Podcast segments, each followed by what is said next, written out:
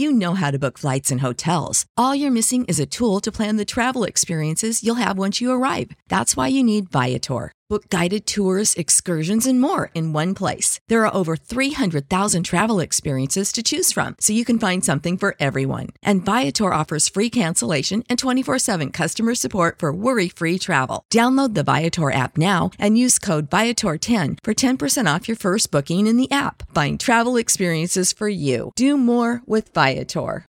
Without the ones like you, who work tirelessly to keep things running, everything would suddenly stop. Hospitals, factories, schools, and power plants, they all depend on you.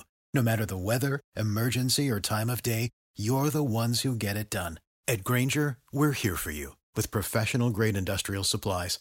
Count on real time product availability and fast delivery. Call clickgrainger.com or just stop by. Grainger for the ones who get it done. All right, everybody. It is Wednesday night, September 7th, 2022. This is the Mindless Wrestling Podcast. I am your host, the man with the award winning beard, wearing, representing the t shirt of the smartest professional wrestler currently in the business today, the American Nightmare, Night, American Nightmare Cody Rhodes, which is going to be relevant a little bit later on tonight because there is a lot going on in the world of uh, professional wrestling. The last 72 hours the last five days have been crazy. Uh, I'm going to go around the room and, and you know just kind of you know, introduce everybody like I normally do from the Rob the Genius podcast, the father of facts and figures, the deacon of data, the minister of truth. Mr. Rob, sir, welcome to the show. Thank you. Good to be here. And Bucky's tag team partner, a man destined to go through a barbershop window. Jason, how's your night, sir? Oh, it is excellent. I am excited to crack a lacken with you gentlemen. Oh my God, if we got a lot to talk about. We had Clash at the Castle Saturday for WWE. We had Worlds Collide on Sunday, and we had what was supposed to be all out for AEW. Um, things fell apart for for that little company in Jacksonville on Sunday night. Uh, the fallout over the last three days has been absolutely incredible. We're going to break that up in the second half of the show. We're going to start off tonight talking a little bit of Clash at the Castle. Um, and I'm going to lead off here saying, all in all, man, I think WWE in Triple H's first official pay per view on his own knocked it out of the park. Rob, what do you think? Absolutely. Catch him yeah. as he's putting food in his mouth. Yeah, as I'm as I'm eating a French fry. um, he did, and this was like this was this was the first one that was completely his. Um, and I mean, he did an excellent job here. So definitely Right. smooth sailing and a plus um, for the whole weekend. Yeah, yeah. I, Clash of the Castle didn't have a bad match the whole night. Like there were some matches I liked a, much better than others, but I didn't. Usually with WWE, there's one match where I'm like, ah, that one didn't hit with me. Every single match on Saturday night hit. Jason, what do you think? Uh, well, I didn't watch it live because I was at work. Um, and then, you know, the main event concluded around dinner time on a Saturday, which was part of my thing going into it. Roman's not going to lose at five at dinner time on the, on a random Saturday. Um, but obviously, it's Ro- It's it was Drew. It was you know the UK. Anything could happen. Let's get crazy, Bubba. But at the end of that show, uh, well, once I finished watching it, and once I listened to uh, you know seeing everyone live tweet it while I was at work, and hearing you guys talk about it in the chat and all that stuff, that was a like that was a big four, if not WrestleMania level show. In just in terms of the maybe uh, not the match card. Well, I don't know. I mean, maybe if you had some more matches, but in any case, the quality of the the match card, the quality of the matches, the set was absolutely gorgeous. Um, and yeah, they, they just they were all hands on deck. Let's put our best foot forward in the first real new show of the Triple H era. And so far, so good. They're they're cruising. Yeah, and it was a, you know their reintroduction to the UK market. It was uh, first pay per view since uh, SummerSlam '92, and you know they heavily touted that one. And I, like I said, man, I think they hit a home run. You know, there's some things that I could, you know, from a booking standpoint, kind of question as we move forward here a little bit tonight. The first one that I'll get, and I mentioned this on the the pre-show last week, was um, Judgment Day. I really felt like Judgment Day had to win on Saturday, or else send these guys down the river, split them up on Monday night. That obviously did not happen in the post match shenanigans. Uh, Dominic turned on Rey and absolutely clotheslined him out of his out of his mask. Uh, it, figuratively speaking, it was incredible to watch. It's probably the best move I've seen Dominic do in forever. Um, now fully aligning himself with Judgment Day and you know Rhea Ripley, supposedly you know seemingly under her spell. So d- does this help infuse some life into Judgment Day? Is my question to you guys. No. Yeah, you think they're still? Dude, this, this shit sucks. I'm sorry. I hate saying it because it involves a bunch of my favorite people. But it just sucks. I, I have no interest in Dominic whatsoever as this like, oh, once we get Dominic on our side, then you guys will fucking really start, know start up. taking us seriously? Yeah. You have the first ever Universal Champion who can turn into a demon person, and you have one of the better, and, and in my opinion, one of my favorite women's wrestlers on the roster. And you also have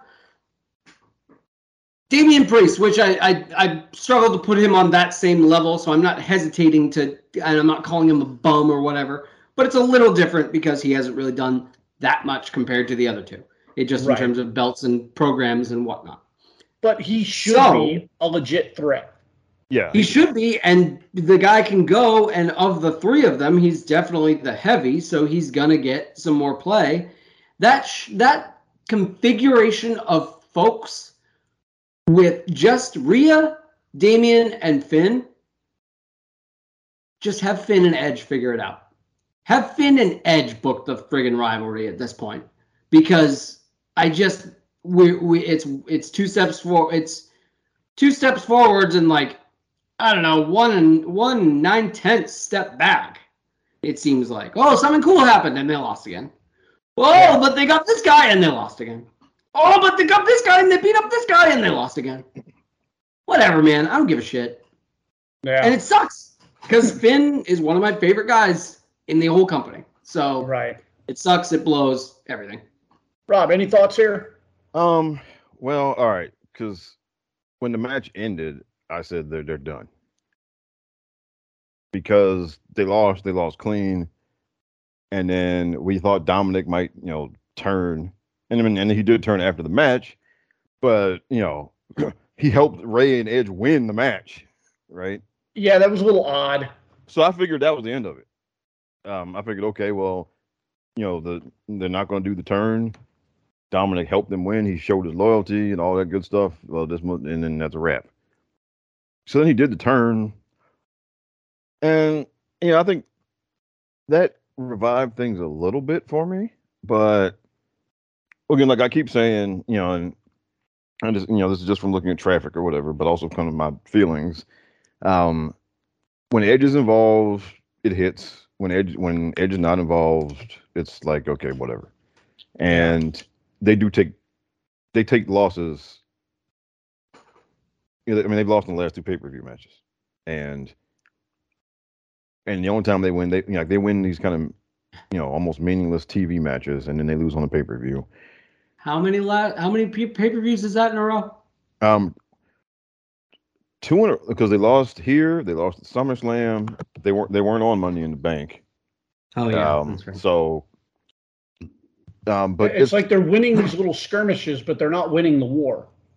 Yeah, and now and like you said, now we're supposed to believe that Dominic is this threat. I mean, Dominic, you know, Doug, we were just talking about like four weeks ago, five weeks ago, ten weeks ago.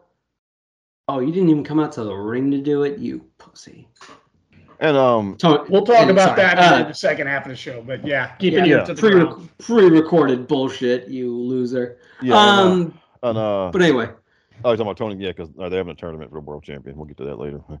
Yep. Um, but um, okay, and Dominic is one of those people who, you know, he's, you know, his offense don't look like it hurts. There's not a damn thing he does look like it hurts, Yeah. and none of it does, and it all looks just soft and ineffective. That clothesline he hit uh, Rey with, that's like the first move I've ever seen him do that actually looked like it, it had something on it, ever. yeah, Yeah. Um, Yeah, Dom, you got to learn to put some stink on it, man. Yeah. And um, so the idea that he is somehow the ace in the hole. Um, Yeah. and now, and so I'm, I'm- so we're to me, we're back again to the basically to the to the one question: Is Beth Phoenix coming back to fight Rhea Ripley? Hey, sign me up for it. I mean, that's that's really the only thing that matters at this point, Yeah. right? If she's coming back to fight Rhea Ripley, great. Okay, and we just got to kill a few weeks until whenever they're going to do it. Um, if she's not, then okay. I mean, do we really want the Rey Dominic match? Not right now. I, I I, I think I think if you do that, Rey is going to Rey is going to make that boy look real bad. Yeah, and to me, that's the thing you do. You have it at WrestleMania, and then that's where they kind of settle their differences and they hug it out, and then they're father and son again, right? Yeah. Um, I don't think we're doing that. I mean, oh man, I mean, it's just But do you So- drag that out for six months until WrestleMania? oh, good lord, I hope not. Like, is there is there really six months? Worth, No, would no. you sit through six months of that? no, Nope. no, that would Nope. be no, no, no, no, not at all. Yeah. Um, no. So I don't know why why they're doing it in September. I do not know. Um, to me, that's the thing you do in March, and then you Yeah. have the match at WrestleMania, and then they hug it out, and then everything's cool again. Everything's good again. Um, Yeah. you don't. I mean, you don't. I mean, and doing that in September, I mean, I mean that means what we got. We got three months of house shows with, you know, Rey and Dominic. Hey, hey. Um, no thanks.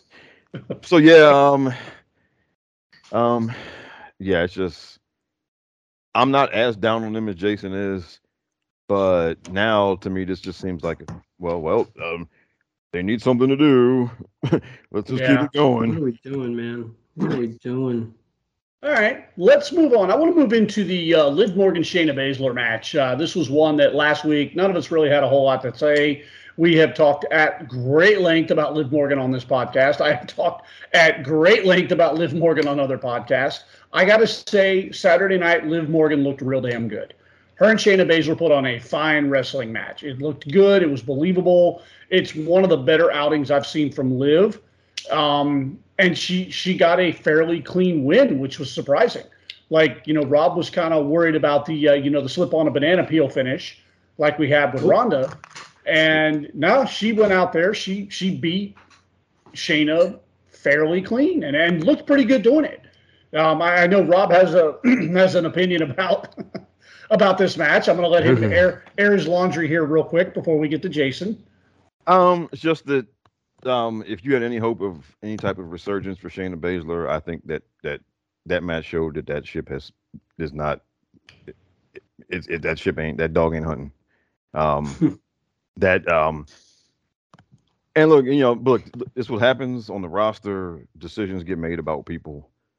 Um, and I know some people were hopeful that this was maybe a beginning of some type of booking turnaround for her, even if she didn't win, right? But the way she lost, like she lost like you're playing 2K. Like you hit the signature, then you hit the finisher, one, two, three. Yep. And um that basically means she she's cooked. Um and that means if you were looking for some type of maybe, you know, bang up feud with Ronda, I don't think that's going to be a thing. I think the most you're going to get with her and Ronda is they're they're going to be tagged. They're going to well, they've teamed up on some house shows. I think the most you're going to get now is they're going to team up on some more house shows, and Shayna's going to take the pin if they lose. Um, and I just think that's that's what it is. Um, the die has been cast. Um, so and look, I was never expecting Shayna to be like no, you know, multiple time women's champion or whatever, but I think it's safe to say that she might be like a zero time women's champion now based on that result. Because yeah, that that's a um that's a jobber of the month or a opponent of the month type of loss. That Wow, Rob taking a real hard line in the sand here. I'm I mean, come on now. She look I mean, again, it was like 2K, signature finisher, one, two, three. that's not, you know, wasn't no, you know, and Yeah, but that's what Liv needed at this point. And I'm sorry it was Shayna, but we, have all been saying like, "Hey, let's get a clean win here. Let's get a sneaky win. Let's get it exactly... this." There you go. And you got it. I'm sorry, and I'm not kind of like coming at you, Rob. I'm just coming at the whole situation because well, uh, yeah. I agree with you. Like she's pretty much heat her up for a month and let the baby face of the week take her down. And yeah. the, and the problem is they well, it's just that now we're going on two years of that. If, if this was the first time it happened, that's different but this now it's it's a pattern for two years. Um, and so I mean, and, the last time she the last time she was remotely any sort of threat was when she was a tag team champion with Nia. And yeah, and they did really good. And yeah. if, by, if by some chance they bring back Nia Jax, put them back together.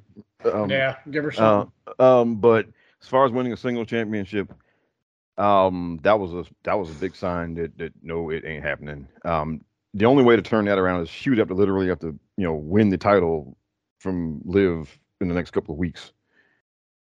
Um, other than that, um, yeah, and I'm saying this because when people people said this after WrestleMania 36 when she lost to Becky, there were people saying that that oh she was. You know, there were people who've been saying that she's been cooked ever since then.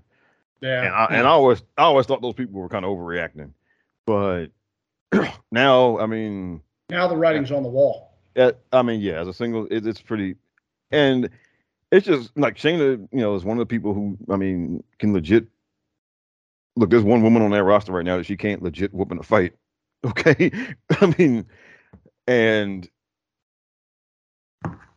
you know, and then you know, she's somebody who, you know, I mean, it it, it well, it, it kind of sucks, and yeah.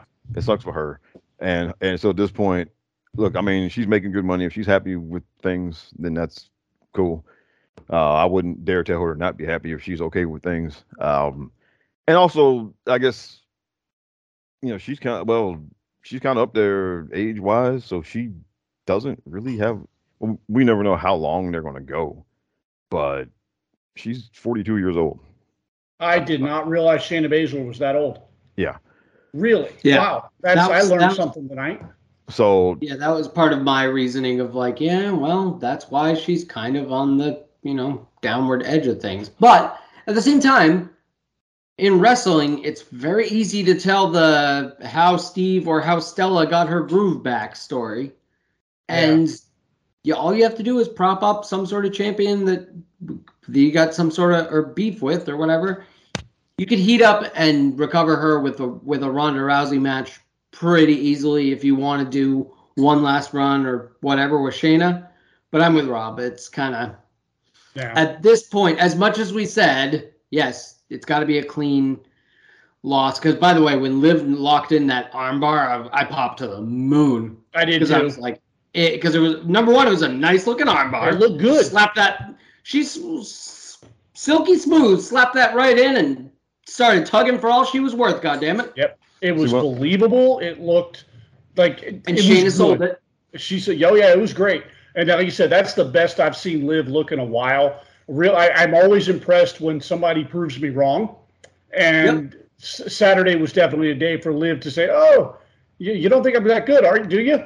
And and, yep. and show me that she's better than than I think she is sometimes.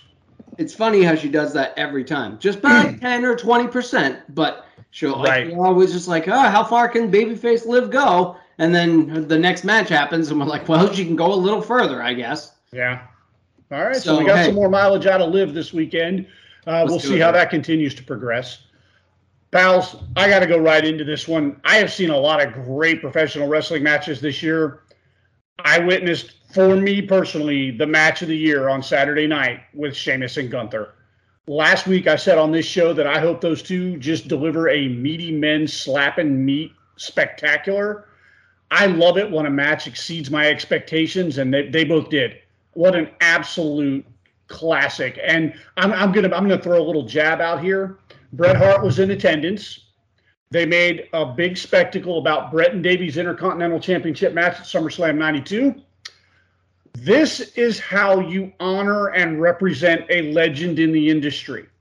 You go out and pay respect to a fantastic classic match that he had by going out and having a spectacular, fantastic classic match of your own, not by having one of his matches recreated hold for hold. Yep. It was beautiful. Uh, It and not for nothing, the way the way that match started was amazing. First of all, when Imperium, whether it's for one night or not, um, we, we remains to be seen. I, I didn't watch all of NXT. Was Geo back on NXT like nothing happened? Uh, I didn't. I didn't see. I didn't watch. I fell Okay. asleep. on the- Well, maybe we'll find out Saturday, or someone will tweet us and be like, "Hey, you dummies!" Um, but anyway, uh, just even and they left it open ended. Um, that was the best part. Commentary did it perfectly. They were like, "Oh, you know," they basically said um, Cole or whoever was just boiled it down to. Sheamus has a crew. Uh, Walter, or excuse me, uh, Gunther has a he had a crew, so he called them and said, "Hey, can you back me up?" We don't we don't know if that's for one night or for one month or for one year. But anyway, the whole entrance was incredible just to see it on the main roster. And then it immediately starts with uh, Butch and Ridge and Fabian and uh, Kaiser like immediately just start brawling and they brawl into the back. But the best part is Sheamus and Gunther are standing in the middle of the ring, just locked eyes. And they don't even start fighting or dare start doing anything until the boys are all the way back in the back. That was just poetry, like violent poetry. Yeah, the, the whole thing was cinema. It was art. yeah, Yeah. and It- um, Go ahead, Rob. I'm sorry. oh well, because whether it was for one off or not, it, it was perfect to have him there. Because I mean, you need three guys to fight the other three, Right. and I'm I'm and I'm really hoping that you know, even if it's just a temporary thing, uh, please stick, dude, stick stick around long enough to have a a six man tag or something. You know, Well, hey, if they can find a fourth, we or- a fourth or maybe a fifth, we could get some bloodline action going. yeah. Um, but oh man, yeah, this Call, was, Wolf, call Wolfgang back. Where's he at? I, I have no idea. But um, yeah, this is yeah, this is definitely like because this one, like the Cody and Seth thing was in, you know, that was in the cell, and they had a bunch of gimmicks and all that stuff. And then the Roman and Brock thing, at SummerSlam, same thing. You had the tractor, and you had a bunch of gimmicks and all of that. Um, so this one was just two guys just going straight up, and they beat the hell out of each other. It did not disappoint. Um, and I was so happy Sheamus got the standing ovation. Right. You know, I- and I was rooting hard for him to win, but you know, if you want to lose with honor, that was that was you know, I mean, th- that was the way to do it. And you know, if they want to run it back, I'd be more than happy to watch them do it again. Absolutely, I would too. And um, still, I'm just still hoping Sheamus gets, you know, that that he gets that Intercontinental title at some point. Even if it's not off of Gunther, then you know, sometime down the, not too far down the road. Um, and look, I still say you can have him, you can have him win, especially with Extreme Rules coming up. You can have some type of gimmick match where he doesn't have to pin Gunther, and you know, and and he he could win it there, and then and Gunther can just win it back at you know the Saudi thing or whatever, right? Right. I, you know, I just, yeah, I just really want the man to get that one last title. And man, that, that, yeah, that, I mean, that match was, I mean, that was like watching one of those, you know, the Stan Hansen, Terry Gordy type of deals from, you know, all Japan, you know? It was an old school fight feel, man. Yeah. It really was. And I love the story that they were telling with every time Sheamus went for the 10 beats of the Bodhrán, Gunther found a way to get out of it. Like he they teased it like and that's not even his finish, which is the best part of it. You know, usually you tease the finish. So they teased the 10 beats like what, four or five times in the match before he finally got it on him. And then he got it on him twice. He got him one in the ring and then one over by the side of the by the by the by the fans at the barricade, which he just started wailing him, and I think he beat him like 13 or 14 times before Gunther finally pulled away. It was absolutely incredible. I was, dude, I was like up off the couch for this match. Yeah, man. It, Oh. man. Oh, yeah. Violence. Like- Violence is always, always the way to do it. It- And just Sheamus is such an incredible storyteller. Like he really Yeah. is. He just he had all the facial expressions.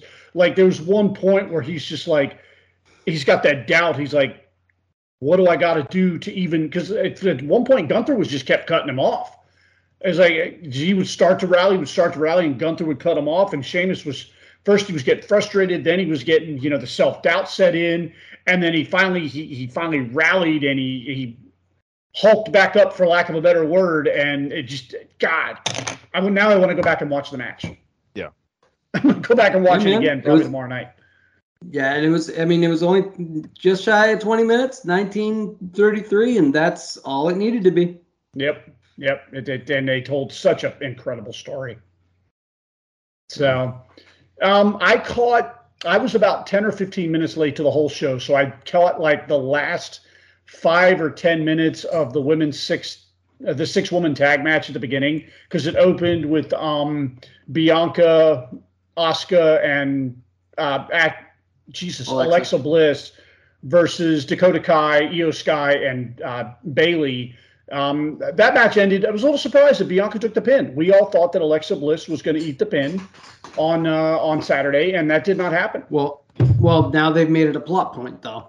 Exactly, and I thought it was Yeah. very smart booking. Um, Yep. You know, it, it took three finishers to put Bianca down, which is Yeah. incredible. Totally fine. So, Um, all right. yeah. Oh wow. Um, what what's up? Uh, I guess this is a tweet from our guy Steven. Um, MJF absolutely buries AEW and puts over WWE. On TV? Yes, on the mic. Oh Jesus! That's why you don't hand people a live mic. Oh boy. That's why you don't do that. We, we are definitely going to talk about the inmates running the asylum, but I want to get into the main event of Clash at the Castle before we go to a commercial break. Yeah. Roman Reigns and Drew McIntyre tore the house down, man. For for as good and believe me, my match of the night was Gunther and Sheamus, but just a hair below that in terms of physicality and storytelling was Roman Reigns and Drew McIntyre. Yes. Yeah. Yeah, man. That match was I mean, when Roman came out alone, um, that was that was quite the image. And I mean, it immediately tipped you off that something is happening tonight because there's no way I, I just don't think Roman loses without any sort of protection at the very least. Like he's not losing clean. That's gonna be that's I don't know. But in Yeah. any case, when he came out and Drew okay, and I I might have been reading into things, but some people agree with me. When he came out with no gear and just the sword, and he did his entrance, he did it whatever, but it, it just I I had Thunder Rosa flashbacks all over again. Remember that from a couple months back Yeah. when she was probably told that she was losing like five minutes before she walked out the curtain. Yeah. He had he had a little boo boo face on. Um, but credit, he did an awesome match. He definitely put it away as soon as the bell rang because he had an awesome match. And then, as might not have been mid meant for TV, but that closing segment was fantastic. So Yeah. yeah, I Lance Storm posted something on Twitter about a year ago, and I wished I hadn't read it because now I look for it. He was threw a little insider thing out there. He's like, you can always tell when somebody does their entrance and they've got the boo boo face that you know they're going to lose. And now I look for it when when people are coming out. I'm like, do they have the face of the man? Like I said, I wish I'd never seen it. Drew definitely had that face on Saturday night. Like he probably found out probably an hour before match time. He's like, okay, here's the finish. Here's what we're doing. And he probably thought to himself, that stinks. Couldn't we have found a, a better way? I'm, I'm, I'm in Cardiff. I'm, I'm home. You know, these are my people. And, you know, I'm, I'm not, I don't have to go over. But was there a different way out of this? Maybe a disqual, maybe a count out, something like that? No, it was uh, aside from the, you know, the, the debut I mean- and interference of Solo Sikoa, it was a fairly clean win. You know, obviously there were Uh, some shenanigans, but it was still a there was a one, two, three pin at the end of that match. Yeah, I feel like that there was a the whole way they laid the match out with how they teased the claymore, teased the claymore, teased the claymore. Roman Right. blocks it. Roman blocks it. Roman misses it. Roman dodges it. You know, he doesn't quite leave his feet because Roman did something. Right. Um, and then when he finally nails it, I think, I mean, yes, it happened because of outside interference, but it wasn't like there was this, you know, Usos hit him with a chair.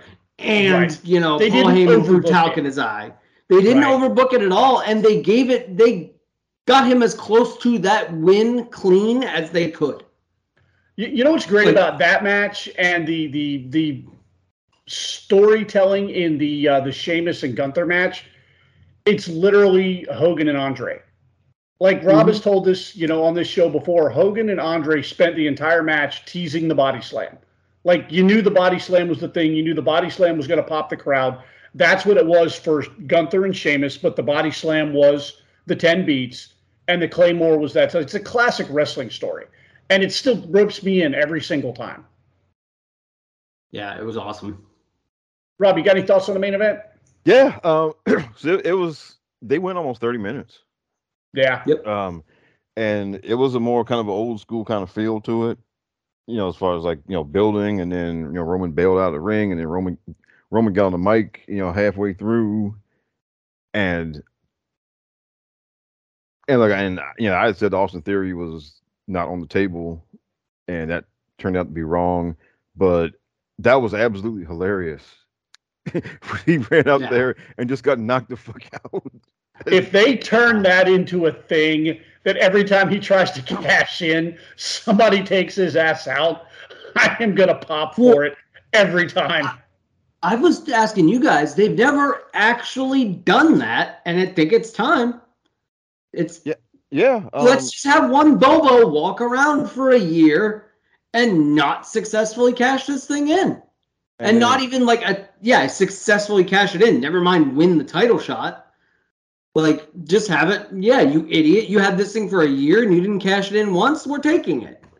I mean, you then you could. I mean, I don't really care about Austin Theory. I think he's a great hand and he whatever. But if he if he doesn't suddenly become a main eventer, I'm not going to be unhappy about it. If he suddenly does, I'm not going to be mad. Um, but yeah, that would be. I mean, you've done the. Obviously, you've done. I called my shot. It works. You've done. I called my shot. It doesn't work. You've obviously done fa- failed cash-ins. Uh, you've done uh, wrong, like cash-ins that weren't quite legit, so you had to redo the whole match. Hi, Carmella. How you doing? Yeah. Um, you've done everything else. So without getting super super wacky, you know that that's the next thing. And so far, it's been pretty goddamn funny watching this guy get bulldozed every single time he walks into a golden opportunity to catch that thing in. Right. And some outside the box thinking like that, you know, is definitely what WWE needs to kind of freshen things up. One thing that I always wanted WWE to do, and I don't know logistically how re- realistic this would be. You've got the Royal Rumble, and every year the Royal Rumble is usually 30 men in, 30 women in, 30 women out, or 30 in, 29 out in the winter. Have we ever, and, and I know the answer to this, have we ever had a Royal Rumble where all three participants or all 30 participants make it to the ring and nobody gets eliminated until the 30th man comes out? uh, that would is be- just you're you're begging for a cluster. I, I, I know, I know it's absolutely logistically ridiculous, but It I is think it would be absolutely hilarious if one year nobody got eliminated until number 30 came out. I think the closest Jeez. The closest they've had to that was at that greatest Royal Rumble battle royal, Right. where at one point like it looked like there were thirty people in there at the same time. They, and I want to say they got up to like 15 or 13, somewhere around Although- there. Where it's just Although like, that okay, does what is harken back on? to WCW's World War III, oh, where they had three just- ring. What a cluster F that was. that that was shit. That was awful. Absolutely terrible. I'm still pissed that I paid money for that pay per view. oh man, because I still feel like you can tweak the rules to that thing and and it would work, but um, there's just way too much floor space. No one's going to give up that many seats. yeah, right. and um and it's uh, yeah that that that match was, was shit every year. Well, Uh, Yeah. Because the problem with that is like it kept moving. Like you- like what one ring would get eliminated, or like okay, you can't use that ring anymore. As I remember, Yeah. well, yeah, you, it did. yeah, you got you got to throw them to the second ring first, and then you got to throw them to the third ring, and then the third ring is where you get eliminated. Yeah. yeah. See, I don't know. Absolutely. Kind did again talk about overbooked. Anyway, we got off topic there. Yeah. Um, real quick, just gonna mention the the aftermatch shenanigans, which I don't think I think we've well established Oh. were never meant to make TV time. uh, you know, that, that singing, you know, American Pie.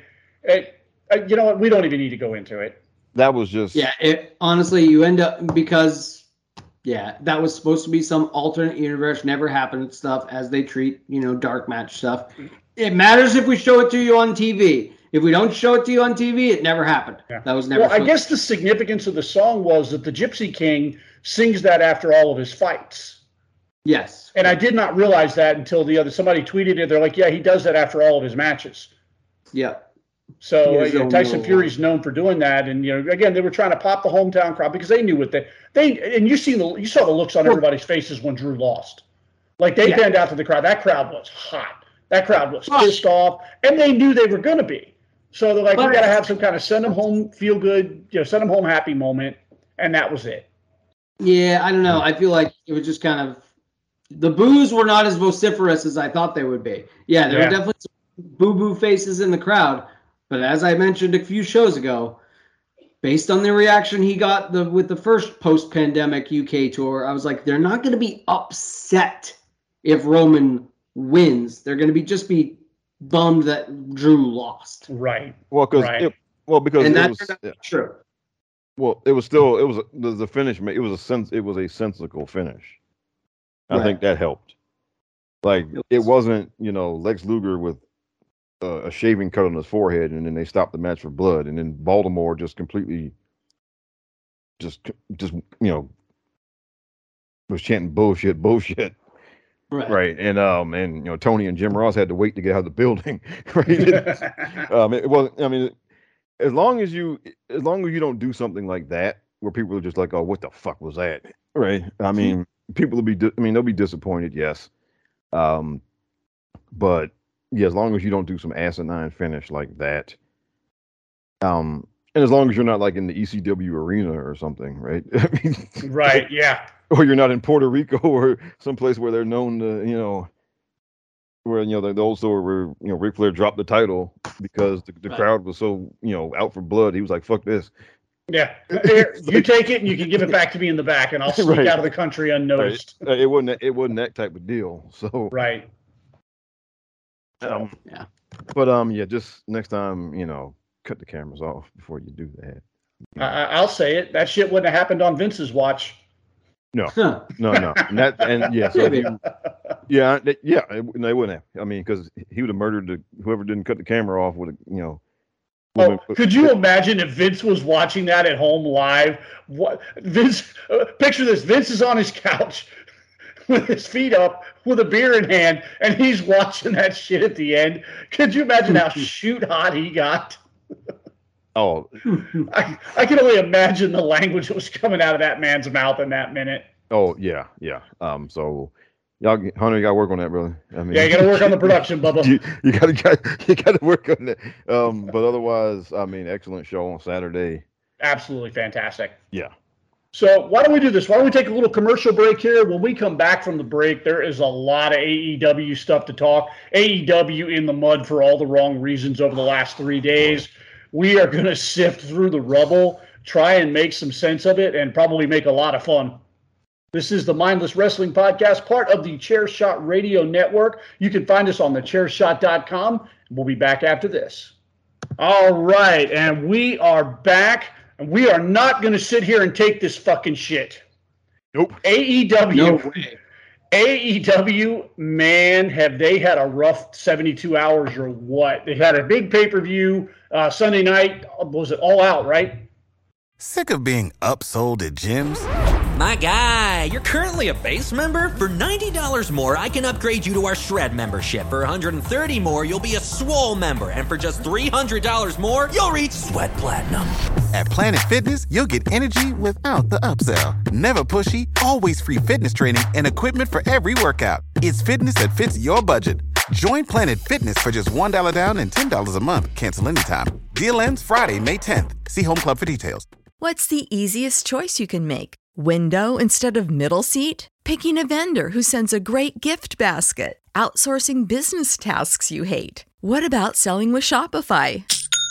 Whether you're selling a little or a lot, Shopify helps you do your thing, however you cha-ching. Shopify is the global commerce platform that helps you sell at every stage of your business. From the launch your online shop stage to the first real life store stage, all the way to the did we just hit a million orders stage? Shopify's there to help you grow. Whether you're selling scented soap or offering outdoor outfits, Shopify helps you sell. Wherever and whatever you're selling, Shopify's got you covered. Sign up for a $1 per month trial period at shopify.com slash try. Go to shopify.com slash try now to grow your business, no matter what stage you're in. Shopify.com slash try.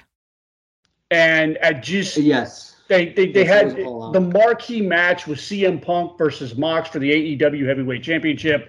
They, for my money, they fucked it ten days earlier when they had that bullshit match. There was a squash that happened live while we were recording this show. Yeah. Um, I I just, God, uh, Rob, get, get into this a little bit because it's so hard to sift through the rubble here as far as what happened. Okay, so uh, before we get to the dramatic stuff, all right, just about the card itself. All right, they with like a couple of weeks left, they only had like four matches announced out of fifteen. Um, they didn't announce the main event until last week. You know, and, to set that up, they had the you know they had the match before that to set it up, where you know Punk's foot gave out and Mox effectively squashed him. And then so last week, you know, they both cut these promos, and Punk's old trainer gave him this pep talk and dropped the f bomb on TV. and you know that, so that you that you know that got Punk hyped up to, you know, to to, to step back in there because because well because Mox said the open challenge, you know, whoever wants some, whatever. And so yeah, um, so they were very slow setting up this card, you know, and building to these matches. I mean, these match a lot of these matches were set up at the last minute, literally. Um, and so it was it was kind of a mess going in. You know, before anything even happened. Then, um, you had some questionable booking decisions, really. Um, the one of the few matches that they put some time into building was Jade versus Athena. I mean, they built that for like a few months. Like they they put some real effort into building that match, to their credit on that end, and then they gave him four and a half minutes. Garbage. And Athena is like, if there's somebody on the roster where you could actually have beat Jade and everybody would be okay with it, it was her. And Right. Jade and Athena can go fif- 10, 15, no sweat. Right. And so if you want, I mean, at the very, it, she could have beaten Jade and people would have been fine with it. Or they could have just had like a, a down to the wire, you know, and like, you know, and they could, she could have gotten 10 good minutes out of Jade. I, mean, I think so. I mean, no, you don't want, I mean, you don't want Jade going 20 minutes still, but I mean, with Athena, they could have gone, they, they could have given you a good 10 to 12 minutes. And they gave him four and a half. On the show, Tony Khan does not care about women's wrestling. on a He show has one had- women's wrestler that he likes, and that's it. and on a show where you had 15 matches where you could very easily have dumped four or five matches and given you know they gave them four and a half minutes after three months of build okay and that's just ridiculous They could have gotten rid of that Sammy Guevara Tay Conti match. yeah and we'll Would get have, would have saved Ruby Ruby Riott's ass. yeah Yeah. and um then uh, there was another match between uh powerhouse hobbs and starks ricky starks and that had a story to it hobbs turned on starks and you know and so they had you know betrayal and a whole beef and everything over the betrayal they have the match on the pay-per-view and they gave him five minutes Disgusting. To- Tony Khan cannot book pro wrestling. and then oh but wait there's more Oh, there's more. The ShamWow guy is back. yeah all right so you had, you had uh, jungle boy and christian another one that was one one of the other matches that they had built to okay that they actually did put some time and effort into so um luchasaurus betrays jungle boy beats the crap out of him throws him in the ring ref asks him well can you go he says yeah i can go christian pins him in 30 seconds God. Eh, Christian's collecting a check, man. I respect the hustle. oh no i got i got no When, when did they hire Vince Russo? Is what I want to know. Well, that's exactly what this. Yeah, I mean, and so that's three matches right there, where, and and three matches that they put time and effort to build.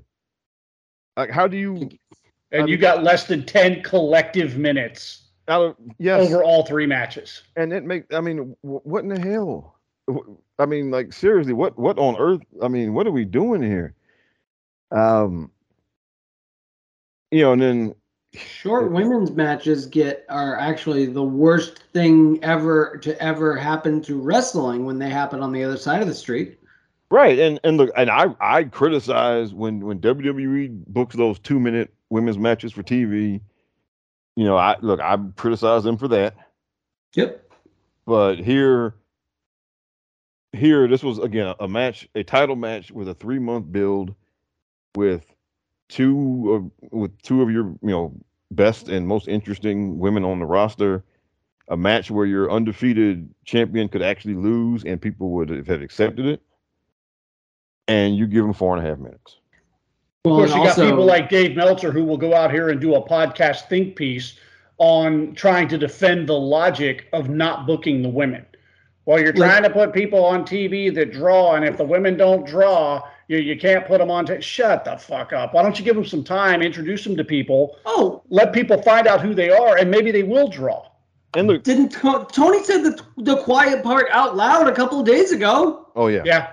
Like when because Thunder Rosa had to give up the we were watching Thunder Rosa had to give up the title because she's hurt and it didn't they- she did not get the CM Punk full entrance. Let's talk to the crowd. Let's cry. Let's laugh. Let's okay. I'm gonna put the belt down and oh my god, no! She was interviewed backstage and it was over in three minutes. Yeah. It's, And it's she pretty just much literally, it it's like a walk up and like, uh, who do I give this to?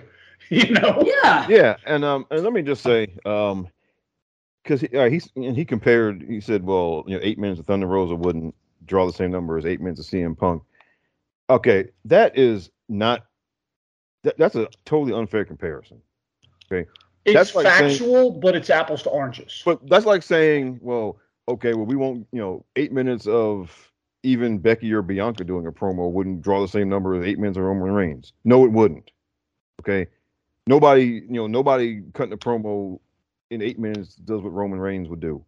So you, you don't you throw out the comparison. You don't make that comparison. Right. You don't you don't make the comparison with Thunder Rosa to CM. You don't that's not fair. Well, this is also the guy that thinks he's in competition with a TV show that's on a completely different night from his. So Right. you can't you can't exactly you know s- expect logic and reason from Tony Khan. Right, but that's a totally unfair comparison, right?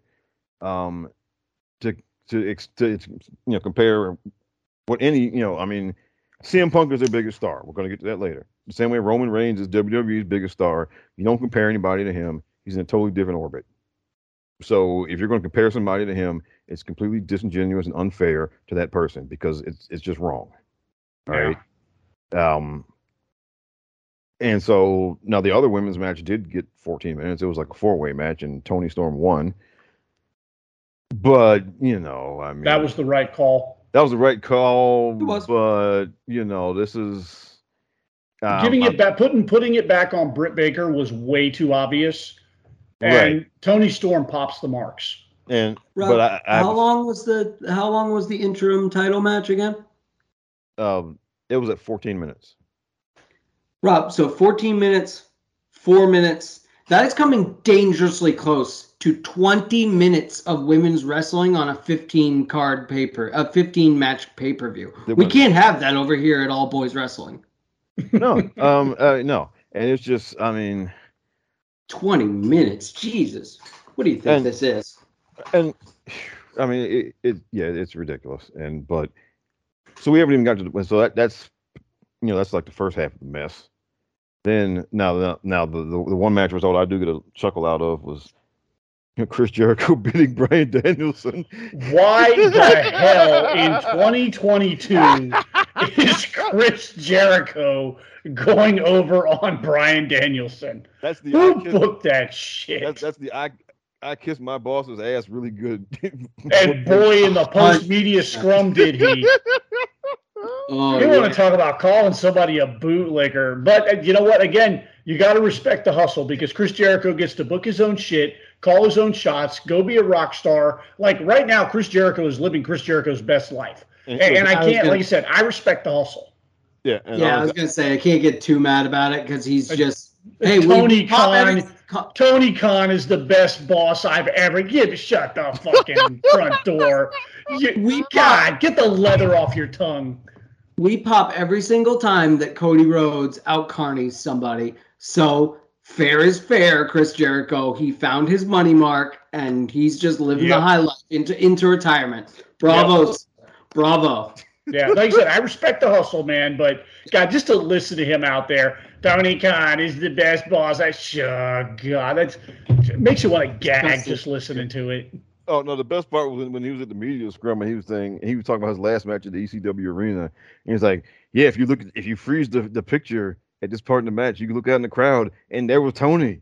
He was there. Oh my god. Uh, His, his daddy bought him a ticket. yes. Yeah, oh really. my god! I mean, look, this was some all-time performance art. I mean, my God, it was hilarious. Chris Jericho is a fantastic professional wrestler. He is He is. head and Oh, shoulders above the rest of the crowd, man. Oh what a God. carny. Oh, it, I mean, Yeah. it was just it was hilarious to hear him say that. And and then Tony was like, "Yeah, that was me. I was there, and I had a sign that said Chris Jericho is the best." Oh God, what a circle jerk party. Uh, oh, you scratch my back, I'll scratch yours, Chris. oh my god! it- I mean, it, it's. I mean, yeah. I mean, like whenever when when Jericho does the media scrums, it's just the most hilarious stuff.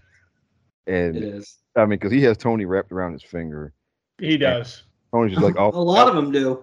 I mean, but, but Chris is just it's it's it's, it's funny to, to see. It's next level with Jericho, though. and it's It is. hilarious. I mean, it's it's. I mean, because look, he gets to come out there every week and do basically self-indulgent, you know, performance art for ten minutes every week. And I mean, Hey, Yeah. I'm not mad about it. I mean, but it's just funny.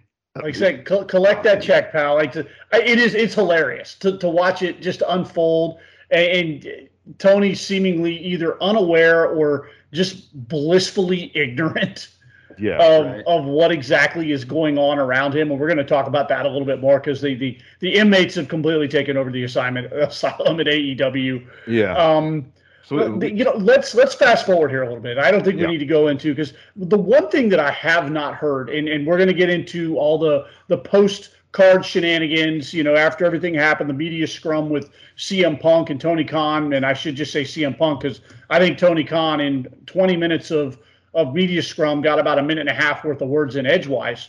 yeah, Um, the one thing that I have not heard, and I, I know a lot of people in my little sphere watched it, I have not heard one person say anything about how good the card was or how good any of the matches were. I've heard a lot of shit talking about this match only got four and a half minutes, that match only got five minutes. Jungle Boy lost in 30 seconds.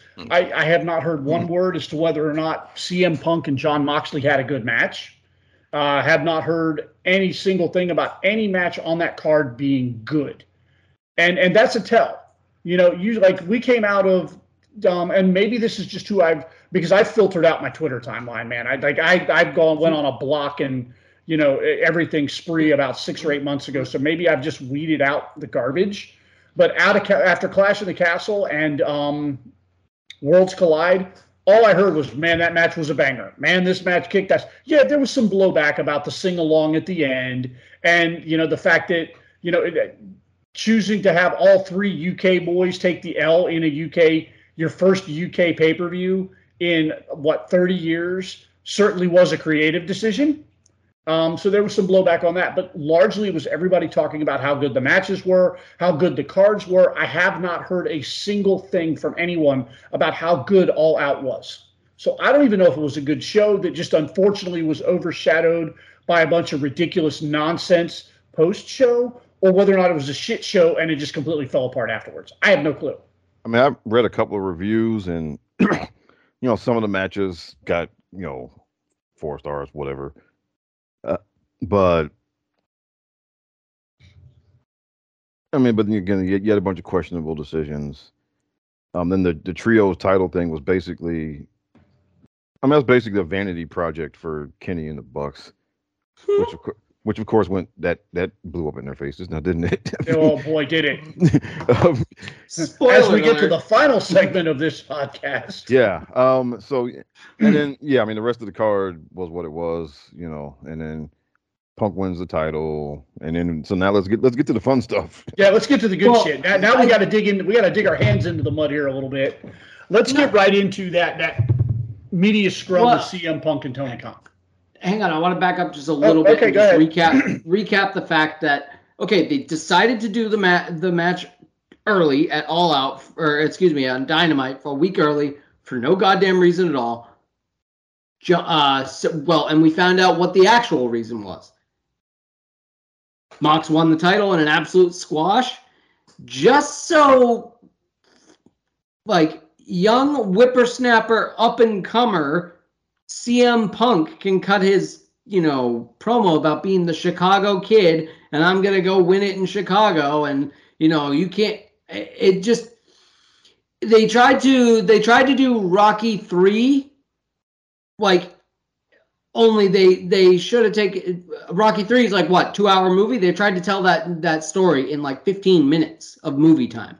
Yeah. So, yeah, it just kind of fell flat. Never mind all the other stuff that happened afterwards. Show some balls, TK. Have the hometown boy take the pin. Come Yeah, on. I mean, it's okay. seriously. Show some grapefruits, bud. Yeah, show some the- grapefruits. Anyway, let's talk about that that that media scrum, huh? Oh boy. Because Yeah. my God, I listened to it on the way home from work because I just I was busy this weekend and I, I having to sit there and watch Tony Khan for more than five minutes just nauseates me. And CM Punk is on a different level anyway with me these days. So the, they put the two of them together, and I had zero interest. But in the interest of talking about it on the podcast, went ahead and listened to it. And boy, Punk uh, Punk showed up and showed out. Oh yeah. Um, oh yeah.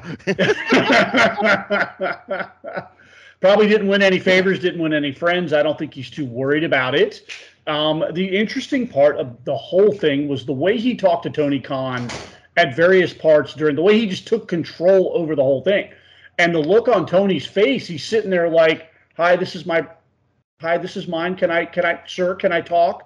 Can, can, sir, when do I get to talk?" Like he literally has this this look on his face, like, you know, Dad, Dad, can I talk now? Dad, can I? And, and CM Punk just completely from the from the giddy up took control of the whole thing.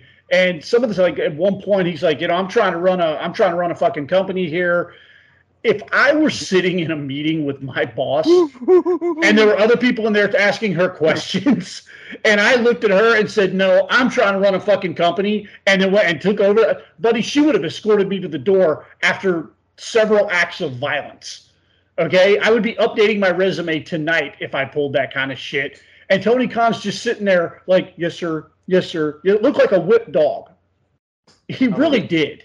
I mean, it was like because the- he's he's in over his head. He flat. He was so excited. He was man. It's, he was in WCW 1997, 1998. Just glory days. Everything's rocking and rolling. We got this young up and comer, and then someone just hit him in the back of the head with a pipe bomb and said, "Nope, we're back. We're at 2001 WCW real fast." Yeah. So, Rob, were there any takeaways from the from the media scrum that you had? Okay, well, first of all, um, just the, the, the burial of Colt Cabana. My God, I mean, that I I mean, Colt Cabana's story. I'm sorry. Go ahead, Rob. I'll, I got some more on Um, that, but go ahead. because I mean, I because some of the stuff Punk said later, I agree with, particularly about the EVPs, but everything he said about Colt Cabana was just out of line, and there's no need to bring it up. Yeah. mean, other than because because all right well he his bigger point was basically was that there are a bunch of people saying that you know insinuating that I tried to get Cabana fired and that and that, that I got him moved off of you know from AEW over to Ring of Honor and basically I had nothing to do with that. That's a, that was the point he was trying to make. yeah. But he basically he's been sitting on I don't know for however many years he'd been waiting to say all that stuff about Colt Cabana, Yeah. and so he finally got his chance, and he and he said a bunch of shit he did not need to say, and he didn't even talk about the law. So he didn't even talk about the fact that the guy, you know, he, he shares a. We found out he shares a bank account with his mother.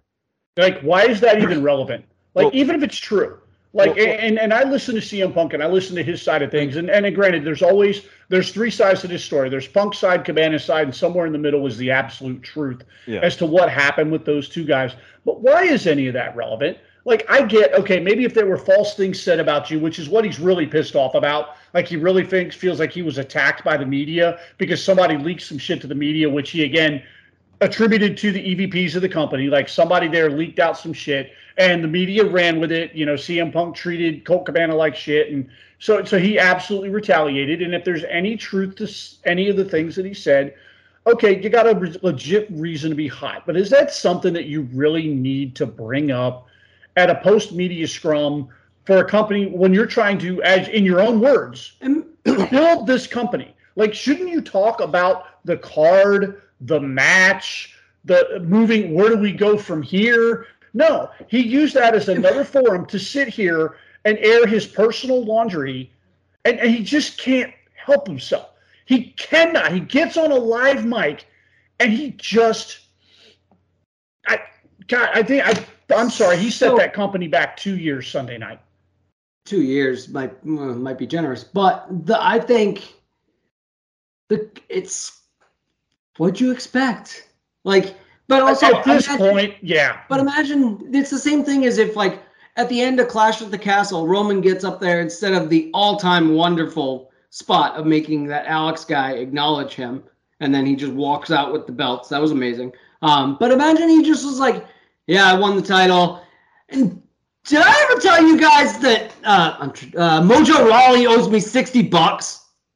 Like that fucking guy. He gave me. I gave him sixty dollars of my own money, and blah blah blah blah blah. Like, why the hell are you talking about Mojo Rawley right now, dude? You just won the title in an absolute banger of a match against your current greatest rival. Like, talk about that. Why are you telling Right. us all this dirty laundry? Right. But it's the exact. It's just and and if Hunter if Hunter was right next to him, he'd be like, dude, what the fuck are you talking about? Get what? It, like, focus, buddy. Yeah, let's let's bring the shit back in. But Tony didn't do that. Tony just and not that Punk was giving him the opportunity to even talk. Like every time Tony would have you you sit down, sir. I'm talking was pretty much the attitude that Punk had throughout the whole thing. Um, th- there were definitely some things that Punk said. I made some notes here, and I'm going to go down the list of things that uh, you know uh, Punk did that that I you know kind of disagreed with. One of them was cutting Tony off. Tony's the boss of the fucking company, pal, and he's got problems within his company. The last thing he needs is his top star making him look like an even bigger pussy than he already looks like.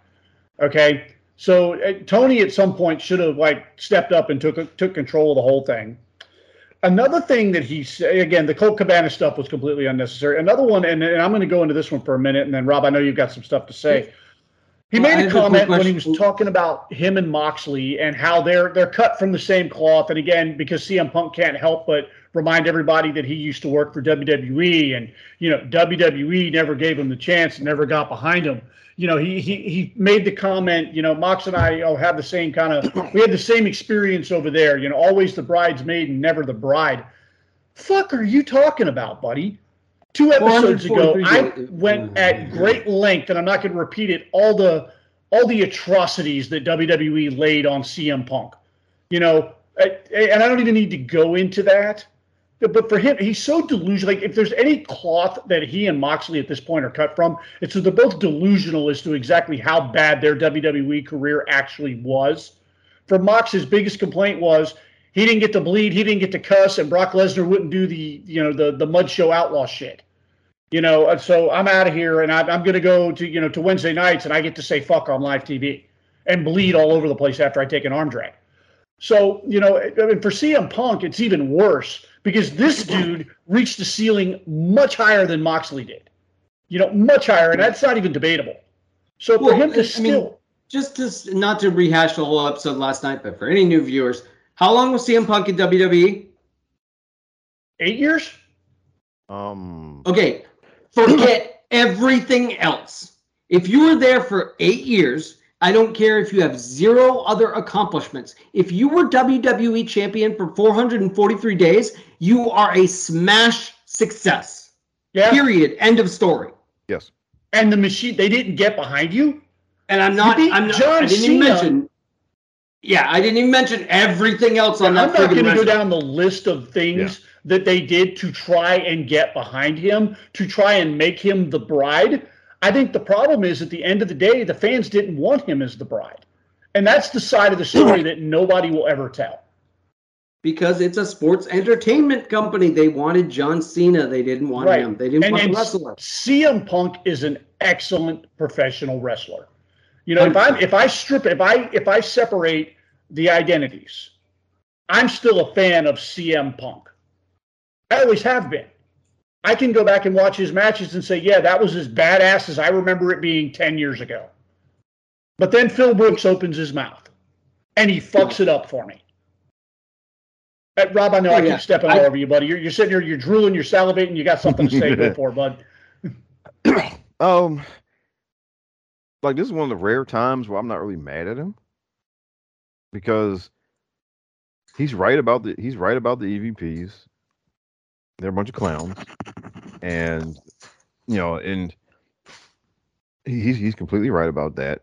He's completely right about people not listening to the older guys because I mean the older the older guys have all been saying this from Billy Gunn to Arn Anderson to you know um, but you know they've all been saying that hey you know we try to talk to these to the kids and they don't listen to us so he's right Mhm. about he's right about that um you know the Colt like I said the Colt Cabana stuff was out of line shouldn't have said any of that.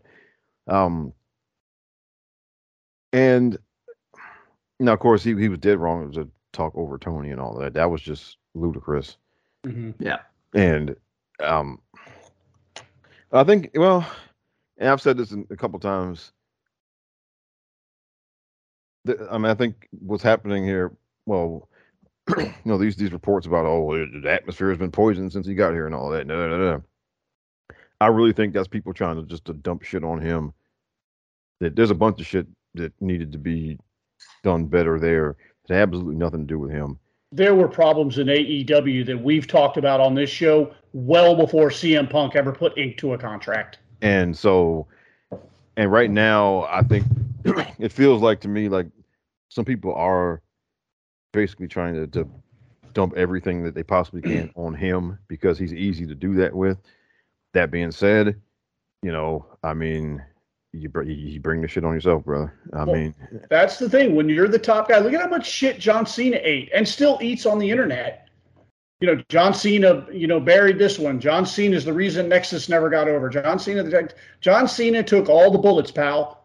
You want to be the top guy, you got to take the bullets. You got to Yeah. be, and you can't have a meltdown at the media scrum every time somebody t- asks you the hard questions. And this Yeah. is why CM Punk was never cut from that kind of cloth. He just was never meant for that spot because he can't fucking take it. It's not that he's not capable as a worker. it's not that he's not capable as a personality uh, on TV.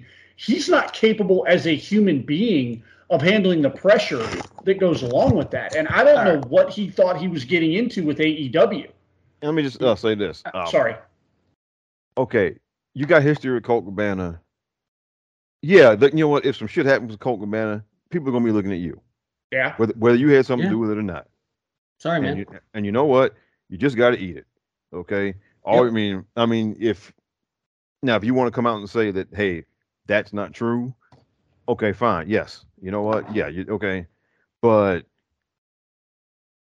that comes with territory. You you chose to go to a company to work where Colt Cabana is is there. Everybody know y'all got beef, and whether they preemptively moved him because you know they to just avoid any problems or what.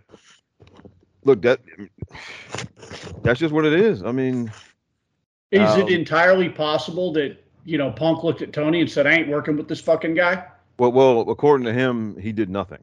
And Uh, of course, of course, according to him. well, and which which it, Anyway. honestly, the, the the kind of the the dots you can connect look like they they moved Colt Cabana, and look, I'm not. Uh, we're, that guy has burned all credibility whatsoever. I'm not giving him one percent of any benefit of the doubt at all. So Yeah. as far as I'm concerned, what the sheet said is true. Call, uh, Punk said, "Nope, move that guy," and he got moved. Sorry. Smoke, smoke, fire, baby. Yeah, and um, You know what? I think now's the time. Now's the time. DJ, you're recording. So to record, of course you're recording, but I mean the video. So we're just gonna take a little walk. Now I, I can't get away all the way around my house, but uh, so I'm just gonna go around the island. This is what they call a ye old victory lap. Because if you go back,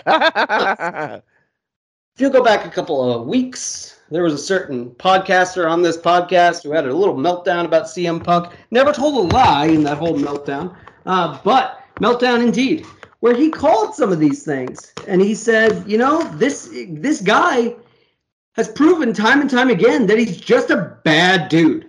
You're a bad dude. You're a bad friend. You're a bad person. The only person that I know who sticks who sticks by you is your wife. And by the way, she has become she has been a ghost in professional wrestling because she can't be around professional wrestling or any major promotion because you know why? She's going to go out there and at the end of her 6 month, you know, quest for the title and she's going to go out there at WrestleMania or All Out or whatever and she's going to get out there and you fucking idiots are all going CM Punk CM Punk so you you reap what you sow. You decide you were like hey this guy this this dog has bitten every single owner he has ever had. But you know what? I can get through to this dog, this 43 year old washed up dog who can't get through two moves without looking like he needs an, an inhaler. You, you, so you, I am so pumped about this because, like, I'm not, I'm, again, I'm, uh, at this point, I'm not rooting for them to fail, but I would be, I would, I would enjoy it at the same Yeah. time. Um, but this is what you get with this guy. You get into bed with him, and it's the same result every single time. And don't and please stop it with the whole there. Oh, this is it. He's going to come back to. WWE. It- no, No. That, I don't want him back. They don't want him back. I think what's interesting about this whole CM Punk meltdown, and and and like Rob was saying just a minute ago, I agree with some of the things he said. There's some younger talent there that need to shut their mouths and listen to some of those veterans. There are some people in there. Maybe maybe if you're you know, and I'm just throwing names out here. I'm not accusing anybody of being the one that's not listening. But if you're a Sammy Guevara or you know a, a Darby Allin or a Jungle Boy or somebody like that, why wouldn't you listen to an Arn Anderson? Why wouldn't you listen to a Dean Malenko? My God, Jerry Lynn was a pioneer in the style that these guys love. Jerry Lynn is the guy you go talk to. Jerry Lynn tells you something. Hey, brother, why don't you do it this way? You by God, listen to Jerry Lynn. You know, he's that guy. I And I know a lot of these guys probably look at these guys. Well, Jerry Lynn was never a big name. Dean Malenko was never a major name. Billy Gunn was never anything more than a tag team partner. Why should I listen to them? They didn't get over. Motherfucker, these guys were the guys that put the guys over that you think were over. You know, And then they and then years later in their careers, they wrote the programs that put other guys over. Exactly. So CM Punk's one thousand percent right here. Shut your fucking mouths and listen to the guys who've been there. Maybe they weren't The Rock. Maybe they weren't Stone Cold. Maybe they weren't Bret Hart. But you know what? Those guys were the guys that made those guys look good. And Look. you know, so yes, absolutely. You lean on like, like WWE had what was it Scotty Too Hottie was an NXT trainer for a while. Who was Scotty Too Hottie beyond Too Cool? He was a job guy prior to that. But you bet your ass they were told you listen to this fucking guy because he knows what he's talking about. yeah, And it, if there's none of that going on in AEW, that's a problem. But my question is, what the hell did CM Punk think he was getting into with AEW? Did he really think he was going to go there and it was going to be all roses and it was all this professionalism and he was going to get to work with all these great new guys? And then he gets in there and he finds out that one, his entire gimmick is WWE bad. And now he's looking around going, well, shit, how can I work this gimmick when AEW is everything that I'm trying to convince people that WWE is? It's a fucking mess. Aside from some really good talent, which is the shame in this whole thing, It's a fucking Mhm. shit show over there. Yeah, and and just getting back to the listen to the old guys, Billy Gunn's kids worked there, and he had some hand in training them, and those guys are good. Yeah, The, they better like, be. His two sons are good, so you can you can see if you work there, his two boys, his two sons are there, they're good, and their dad is right there. I- Because I believe as a shoot, Billy Gunn would whoop that ass if they weren't. Oh well, yeah, If I- bro, if I'm a contracted professional wrestler over there and I'm cutting my teeth or it's my second contract or whatever, whatever, I am following William Regal around like a puppy dog until that da- guy says, "Listen, get the hell away from me." yeah, when Regal says, "Okay, you're good to go, brother," then I'm done listening to Regal. yeah. Exactly. Regal is a is a learning tree. I wish I could have sat under when I was in the business. And that's just one guy. I know we crap on them a lot. They have a lot of talented people over there. They really do. They've got some great minds running the backstage area. You got Mark Henry back there. You got the Big Show back there. I mean, these are great guys to you know to pick nuggets of information off of. And you're not using like you have this incredible cachet of people, and you're not mining that for information. Yeah. Right. And so with Punk, you know, he well look he he went over there because they paid him. All right, because like Greg, you know, our That- boss, that's like like our that's it. boss, like our boss Greg has said, you know, multiple times, WWE did make him. They made him an offer. Tony Khan tripled it, and so that's why he's there. He's there because they offered him three times as much money. So that's they why he's there. cannot have gotten a return on that investment. Like I, I have to imagine the WWE without because I don't know the particulars. I don't want to know. I don't care. I have to imagine the WWE at me, least made a seven-figure a year offer.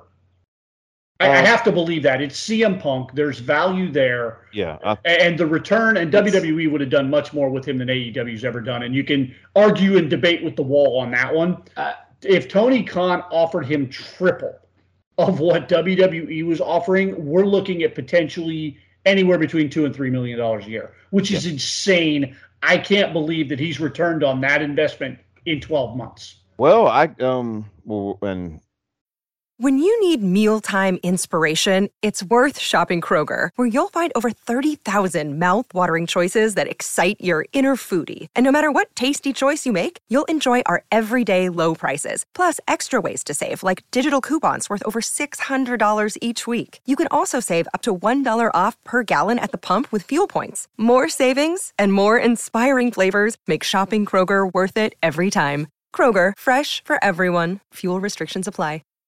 I, do have some information there. Um, but we haven't talked about So- we haven't we haven't talked about the fight yet, though. Now we'll talk about the fight. Let's let's Okay. actually, Rob. Okay. Since you brought it up, why don't you bring us into the fight, sir? Okay, so uh, you know, after the scrum, after you know, CM Punk did his impression of you know Bane saying, "Do you feel in charge?" to Tony Khan, um, you know, um, he goes back to the locker room or whatever, and some of the guys he was running his mouth about, well, came to see him, and That includes all the EVPs, the Young Bucks, and and uh, Kenny Omega. and it looks like they brought some friends with them also. Um, you know, um, Brandon Cutler, who was like the Bucks caddy basically, and then What? um, a couple other guys, and then so Punk had this guy, um, what's the guy's Ace Steel, and so big fight breaks out, and the story well, keeps changing. Rob, you have to back up. You have to back up a little bit because Oh. in the press conference, oh, I'm sorry, Punk. it's still with. Tony, If, you want to talk to me, come he see. says, "You got a fucking problem with me? Then you come see me." So what he and then he finishes with Tony. He goes back into his locker room, locks the door. Well, now, I- I- Nick now- and Matt Jackson walk up and go, and he doesn't answer. okay, so I'm going to defend Yeah. him on that though. You know why? what? You know, you know why I'm going to defend him? Why? Because it was the Bucks. No, because you know Goodwill he didn't mean that night. Yeah, I mean, come on, you know. true. You know, But just, you can't say you can't say that and then shit on a ton of people and not expect somebody to come knocking at your door. well, well, yeah. I mean, but yeah, I mean, You no, Did- did he you know, think you no really you really can't. Like, come talk to me, you know, when I'm not old and tired and hurt. Y- Right, You know, exactly. So never. uh, but um, uh, so I ain't defending him. well, no, well, and I'll say this, okay, if Now, if if you come to my locker room and you got like five guys with you, I don't care what I said to you. If you come at me like that, then you know what? Um, then we then you know whatever happens happens. Yeah, I agree. I, I mean, it would have been different if Nick and Matt just like knocked on the door and said, "Hey, um, whatever." But in any case, so now that leads us to the fallout. Uh, so we don't need to get into he said, she said, except for the fact that I think it's hilarious that Ace apparently the biggest rumor going around is that Ace bit Kenny. Yeah. Right. Yeah. So that's hilarious. Um, I I, have no am still if in shock that one of the young bucks actually sold a punch. And I don't know if I can believe that. Yeah, and then um, and then, Like of like say, man, sell because you want to or sell because you have to. yeah, Well, and I forget. So uh, allegedly, Matt, Matt, Matt, the fuck out. Matt, you got knocked the fuck out. Nick was doing, but Nick must have been sitting there just like uh, tuning up the band, just waiting for a good opportunity, and it never came. yeah, So suddenly Nick turned into Smokey. yeah, Yeah. exactly. And uh, it was it was it, and then so they got yeah he, he got knocked out, and then Ace allegedly bit Kenny, and of course people were putting you know posting those pictures of Ace, and he absolutely looks like somebody who would bite you. He does. he does. That dude's got crazy eye. Yeah, I mean he absolutely looks like somebody who would bite you if you got That fight. dude has been. Yeah, that Yeah. dude has been at least other people aside from Kenny Omega. Yeah. He's a serial. He's a serial biter. Yes. I can't Oh. even say it. to today, which we don't know who actually got suspended. No official word. There's no press releases. There's no nothing because it's a privately owned, you know, company. This is not the same as WWE. Allegedly, according to the sheets, everyone who was involved in the fight has been suspended, except I have seen Punk couched as something different. Every single time I've seen someone report it, it's everyone's suspended, like Kenny and Ace and these guys and these guys and the Bucks are all suspended. And Punk is going home because he's hurt. And he is in wherever he lives now. He was not in Buffalo for the show. Um, so a lot of things there. So they vacated because the the Bucks won the the Bucks and Kenny. The whole point of Kenny's big comeback was winning the trios titles with the Bucks, and they immediately had just vacated them tonight. So Tony started Dynamite with a pre-recorded message because, of course, you cannot trust that cokehead with a live mic to get this message across. So they started with a pre-recorded message from Tony, where I believe it was four minutes long, and he blinked twice. And so they vacated all the titles, all four belts. So the trios title, the world championship. There is a tournament. I will not break down the bracket, but there is a tournament to crown a new world champion. I did not, because I was not listening, I did not hear the word interim, but for what it's worth, No interim. no interim. My wife just confirmed for me, no interim. Thank you, honey. I love you. So, Alrighty. he's the world champion, thank God. At least somebody on this podcast watches. Exactly. She's Thank, watching thank right God for M for paying attention. Yeah, thank you, M, for Big, paying. big pop to M. So, and then I thought they were going to do the same thing with the tournament with the trios title, but no, they did the be- next best thing. Hey, let's take the two number one contenders, the guys who lost, and the number one contenders fight, and whoever wins wins. So, Death Triangle fought best friends. Death Triangle is now the new trios champion. So that has already been taken care of. That's done. Now we have the world title for a couple of weeks, and I'm fascinated to see what happens with Philip Seymour Brooks.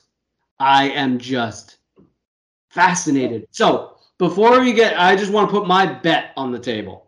Before you guys get to your conjecture as to what, because it's very suspicious that they still haven't said that Punk. No one in the Sheets universe has said Punk is suspended. They've deliberately worded their their tweets and their messages to avoid saying that. Well, God, they don't want to piss them off again for posting false information. What I want, what I, I just feel this in my jellies, dude. That dude, the injury is, I will say it's legit, just for the sake of not being a total a hole. Um, we'll say the injury is legit, but They might be milking it. Anyway, apparently he needs surgery, again, according to the sheets. So take this with a salt shaker. So he needs surgery. So what's going to happen is that dude's just going to disappear. That dude is going to disappear for three, four, six months. He's going to pop up again. They're going to get him in a nothing feud, not a nothing feud, but just they're just going to keep on trucking as if nothing happened, and they'll just quietly keep him away from the world title. Okay. I think that is what's going to happen because there's there I I just don't see a world where TK has the balls to fire Punk. I said that in another chat. I was talking with some other people, and they're like, "Oh yeah, I think they're going to fire him." And you know, they were making a lot of valid points as to why they think that you know they'll just go ahead and. And I don't disagree with them. I, I think that you know AEW needs to learn to stand on its own two feet. I think if CM Punk is that much of a problem backstage, and you're ruffling, like, are you willing to risk losing a ton of people to preserve this one guy? Like, does he mean that much to you in your little Mark heart to keep him and potentially alienate a dozen more potential moneymakers down the road for a guy who literally has a small window to make you money? Uh, the answer to that question should be no. However, this is Tony Khan. My flag in the sand was he doesn't fire him. Rob? Oh, oh, well, now the timeline is saying that Hangman Page is getting booed. So, um, It- that yeah, I don't, have The, vol- uh, yeah, I don't have the volume on, but that's what they're saying that he, Hangman Page is getting booed. Booed. Of course, Hangman, of course, had the kind of he and Punk have beef. So if they're booing Hangman now, then that means these morons are siding with Punk. That's just great. I mean, Yeah, wonderful. Yeah. That's that's their fan base, man. Let them have No, it. but see, that's their fan base, and that's why they're they're they've been stuck in the same two million people or whatever million people rut for three years. And Yeah. even Punk, I mean, Rob Rob is going to have some data to to back it up here because there's data to conclude both there it's probably not worth the effort, and you don't know it might be in some areas. So Rob, go ahead. okay. That's and well, ultimately, that is the, the that is the big question: Is he worth the trouble? Um, and we've seen this in sports and various forms of entertainment. You know, some member of the band is a complete asshole all the time. Some member of the team is an asshole. Um, and you know, the question becomes: Is it worth it? You know, are you know is is what they bring to the table worth it? You know, and that whatever the answer to that question is determines whether or not they get to stick around. So in Punk's case, um, well, the answer is yes and no. All right, and I'll say no on the grounds that you know the the delusion that they were going to somehow become as big as WWE or become big enough to threaten WWE. If that's the standard that you're measuring it by, then then no, he's not worth it because they obviously have not done that. Now, that being said, do they make more money with him there than they do without? The answer is yes. And that's where the conundrum comes in for Tony Khan because before he got there, their average pay per view did 115,000 buys on average. Okay. The four pay per views he's been on have averaged 170,000 buys. So you're talking over 50,000 buys difference. That's two and a half million dollars gross. They get about half of that. So that's hundred. That's 1.25 million per pay per view. Which Greg means DeMarco made a good point about that, though, because I was talking with him a little about a little bit. You can attribute some of that to Daniel Bryan too, though. Well, sure, but if I'm, but if you're making, the, but yes, you can. But um, if I'm, if I'm CM Punk's lawyer, and I'm not doing that. okay. Well, yeah, obviously, yeah. If I'm you're not if you're doing CM Punk and you're trying to build your brand, that's not the story you're telling. But And- and- but there there's some you know there's other things that need to be taken into consideration with those numbers. But go Yeah. ahead, Rob. But so I mean, there's a pretty stark difference, though. I mean, Yeah. like we're not talking 115 versus 120. We're talking a 50,000 buy difference. Even if Punk isn't responsible for all 50,000, I mean, he's at least responsible for half of it.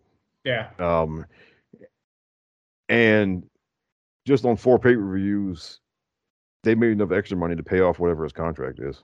Um, so he's not really costing them anything. Um, and then if you look at the TV ratings, um, again, and you know, as we always say, the TV rating numbers are, you know, we, you know, we the usual caveats and disclaimers about Nielsen numbers, but when he's there, they've they've gotten over a million viewers this year nine times. Eight of those were shows that he was on. They've only gotten a million viewers once without him, and that was the blood and guts match. Okay. Um, so there's a just uh, when he's on, it's about him being on versus him not being there. Is about a it's a, a seventy five thousand viewer difference, which that's not huge, but it's not nothing. Um, and so yeah, and a really telling thing was a couple of weeks ago. You know, they got over a million views. He was on there, and then you know Kenny Omega and the Bucks came out at the end to do their you know their self indulgent you know circle jerk six man tag team match, and they lost like two hundred thousand people during that. Um, so if and and plenty of people say the worst parts of the show is often when Kenny and the Bucks are out there. Um, we've heard that from plenty of people over you know over the past year or so. Um, I mean, that's been my. I've been stamping my feet on that for Yeah. two and a half years at this point. So the more less elite you have, unless they are just wrestling for less than twenty minutes, then you're great. Yeah. Yeah. Um, so that's not nothing. And before he got there, and granted, I mean, he got there right before Danielson, and I won't even, I mean, I won't even count Adam Cole anymore because they've, you know, they they've run Adam Cole into the dirt. Um, you know, they they completely just wasted him. But Adam Cole is just happy to be their guy now. uh, yeah, and um, A really, really, really good wrestler, but ha- really good, happy to re- happy to wrestle guy.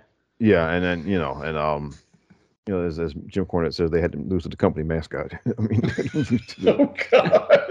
to Leave Orange Cassidy alone, okay? Okay, Freshly look, okay. Squeezed is a beloved person Okay. in the Howe household, okay? No, Don't let look. Emily hear you dirty talking, uh, Okay. t- shit talking him. I don't look. I don't have. A, I don't mind Orange Cassidy. I think he's fun. It's just. It's just. It's funny to hear Jim Cornette just go absolutely about him. No, honestly, when you put it when you put it that way, it is pretty funny. It's funny, and you know. In And, Oh, yeah. context, it's hilarious. yeah. No, it is. I mean, that's all. I mean, no, I actually do. I, look, I think Orange Cassidy's fun, and I have no problem with him. But it, but um, and but um, but there. I mean, last year before they before they brought Danielson and Punk in there, I mean, they really they had gotten kind of stagnant. They had run through everything there was to do. Um, and then you were looking at also, and then you know WWE is about to pick up momentum because fans were coming back in the building last summer. You know, and, and they got John Cena to come back for a month and all of that. Um, they had to do something, and they had to do something to try and generate some more money because they had gotten, you know, they've been kind of flat. I mean, because the, the NXT moving off of Wednesday wasn't the big boom that it was. Cool. That well, well, and, and it should, Sorry, and just, you shouldn't have just expected provide more context. Just to Yeah. provide more context there, Rob. I mean, that was right in the middle of Edge came back out of the clear blue sky like a bolt of lightning. Well, yeah, Right. but um, So, like, but no, um, I'm saying the, the wheels were turning over in you know Stamford. Yeah, and um, but now you, they were delusional if they thought all six hundred thousand people who watched NXT were gonna start watching Dynamite on Wednesday. They were delusional if they thought that because that never happens. Um, so I mean, they picked up a few people. They picked up maybe a hundred or two hundred thousand, you know, which wasn't was less than they probably expected, and they were kind of flat. They need and they needed they needed to do something, which is why they offered Punk, you know, three times what WWE did, and and then he, you know, they are making more money with him than without. So if you do fire him, and it's justified. Um, it absolutely is. But if you do fire him and you don't have somebody who's going to replace that what that he brings in, um, it could be a problem. And then and then look, the big elephant in the room, of course, is the, the TV contract renewal next year. Um, you know, um, a company that's falling apart at the seams. and and look, cash.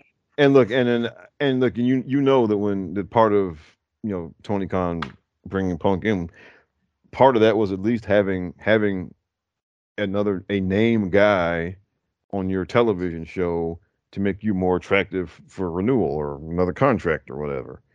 Um, and if he's not there, well, then again, as problematic as he is, as big of a problem as he is, if he is not there, then that's one that's one guy that you know that people that some people outside your little bubble know who he is.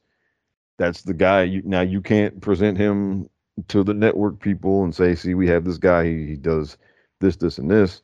He's known from here and from here, here, and here, blah, blah, blah.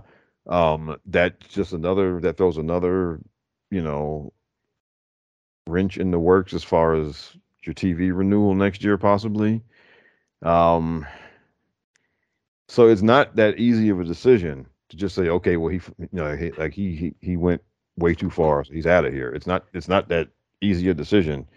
Um, getting rid of him and keeping Kenny in the Bucks is not business wise. That's not the slam dunk that you know some people might think it is. And then also, look, they're doing a third party investigation of this, which means there's a real good chance that Kenny and the Bucks may be found to be just as guilty as he is. And if that's the case, then what do you do? Then what do you do? Well, that and that's exactly there. Therein is the the whole that encapsulates everything. If somebody is found, you know, guilty of some type of criminal wrongdoing, what do you do? Like if you're Tony, what do you do at that point? If you know three of five of your major stars are suddenly on the hook for some type of legal thing, you've got a problem. And you know, this just again goes back to leadership and what we've been saying from Tony all along. The time to be a money mark needs to end, and it needed to end Saturday night. You've got real problems in your house.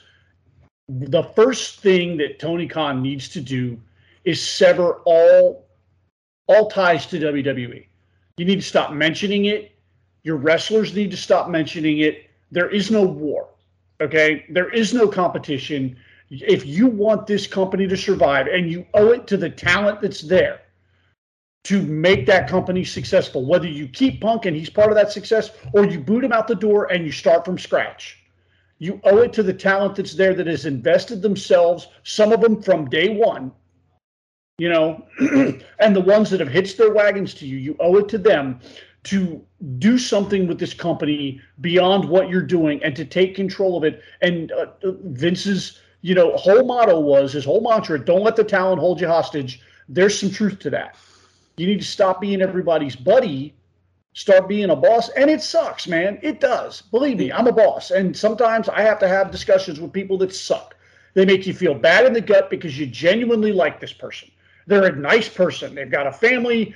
They don't cause any waves at work, but they're not doing the job you need them to do. And you got to sit them down and you got to say, look, I need you to shape up or you're gone. It sucks. You know, what? you know, I can tell you that Phil just took a massive dump on everything that is going on, and he doesn't care about anyone in that company except himself. You know how I know I can tell you that? Uh, DJ, how long have we been uh, talking right now? What's our timer at? One hour and 30, 40 minutes exactly. Why aren't we talking about MJF? Because Like that's the biggest story that that company has right now, right. and it is and it got a next chapter poised for a payoff at All Out because he won. He came out as the masked guy and won the Casino Battle Royale. right. We're not talking about that. We're talking about Phil Brooks Because because he made it about himself. Because that dude is a virus. He Like, made the whole a- like he killed any momentum MJF would have had. I- by, made, by that media scrum by taking control and making it about him.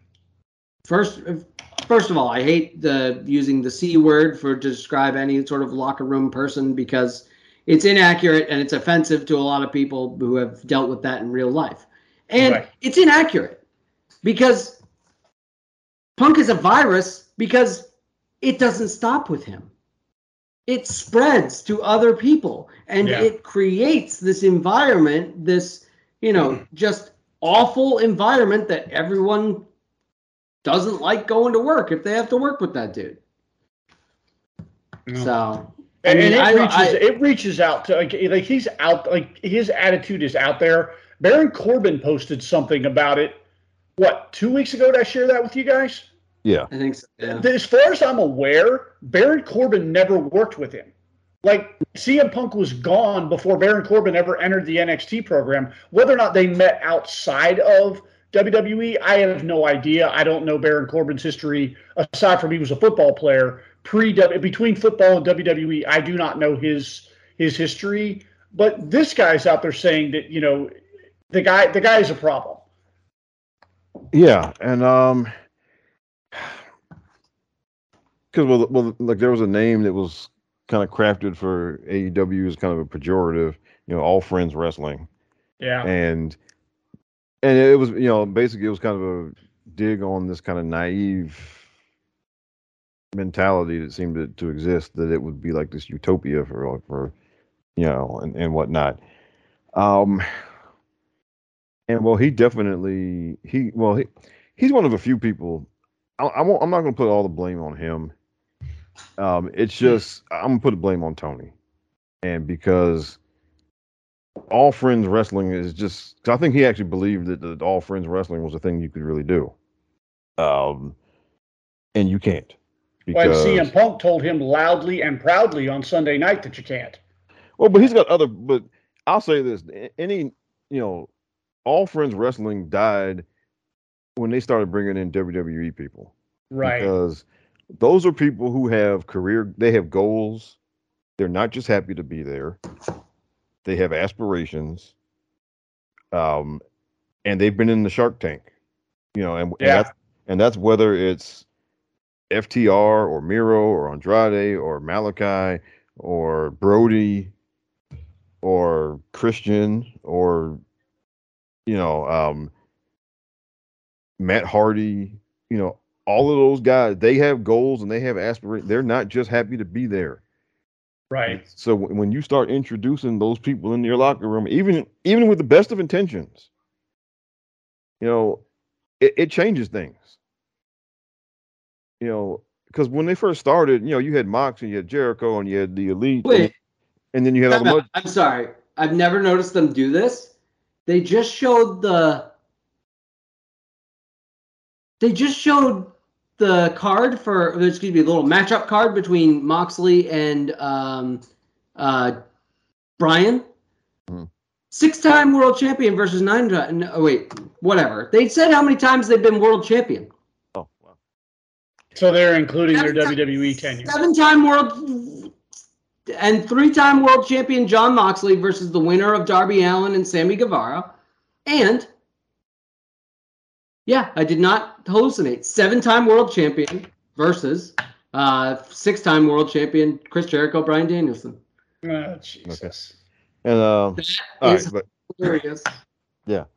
um, but like um, you know, you can't introduce all like you introduce people into your locker room who don't have the same mentality as the people you started with, um, and so if if you're in charge, you have to be cognizant of that, and Yeah. you you just do, and because those those people who who you brought in, they're going to have a different outlook on things, and There, there seems to be a, a, a um, clash as to what the company vision is. And I don't think everybody shares the company vision. Like you listen to CM Punk in that media scrum, at least the words coming out of his mouth say, I want to make this company better. I want to put butts in the seats. I want to make money. I want to entertain fans. That's what his mouth is saying. Whether he truly believes that in his heart or not, I'm not even going to debate. I don't believe it, but it's not up for debate. These are the words coming out of his mouth. I don't believe, like, if you look at WWE, the mission is very, very plain. We're here to entertain the fans. Whether the fans believe that or not, again, is a discussion for another day. The mission is the same, and everybody that comes on board needs to agree with that mission. The fans come first. Whether the fans agree with the booking all the time or not, doesn't matter. We're putting on a show for the fans. And it just does not seem like that mission statement is the same in AEW. I don't know what the mission statement is beyond we're not WWE. Um, right, and then like just the way the matches are laid out. The matches are laid out. So many of the matches are laid out like just like here we're going to have fun doing what we want to do, and um, you know, I mean, a lot of you know, it's just a lot of. And again, if if you want to, the way the company started, if if you know, if that's what you want to do and you're willing to accept having a smaller audience and all that kind of stuff, then okay, fine. But obviously that wasn't enough that wasn't acceptable for Tony because he went out and he brought in he started bringing in these WWE people. And you bring in those people obviously to increase your audience.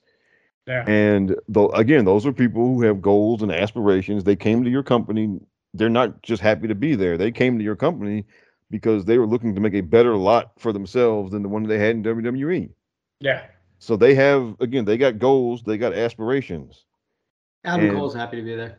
Well, and he's the exception, right? And Because he's also on the road with his wife and his two best pals. So Yeah, and getting yes. paid both for money, as I talk about every single week. Oh, by the way, during that CM Punk thing, uh, Rob, uh, we did not mention our two favorite things that must be mentioned every time we mention CM Punk. Uh, Psycho Sid, how many WrestleMania main events? two, How many WrestleMania main events for Mr. CM Punk? zero. And in a court of law, under oath, CM CM Punk told us that, uh, excuse me, Phil Brooks told us that the CM in CM Punk, under penalty of perjury, the CM stands for. Chick, magnet Chick punk. magnet. Thank you. I just wanted to get those fun fact, fun CM Punk facts out for the audience. Please No continue, Mr. Rob. Yes. So so you brought in all these people who have a, who just have they have a different idea of what they're in your company for, and you have to be the boss. You have to get control of that because other, because otherwise you're going to have you got competing agendas. Um, you have these people you brought in pushed some of the original people off of television. Yep. um, you got to control that. If you're the boss, you got to get a handle on that because otherwise, you know, you're going to have people who you got. You're going to have pissed off people who aren't on television anymore. You got to control that.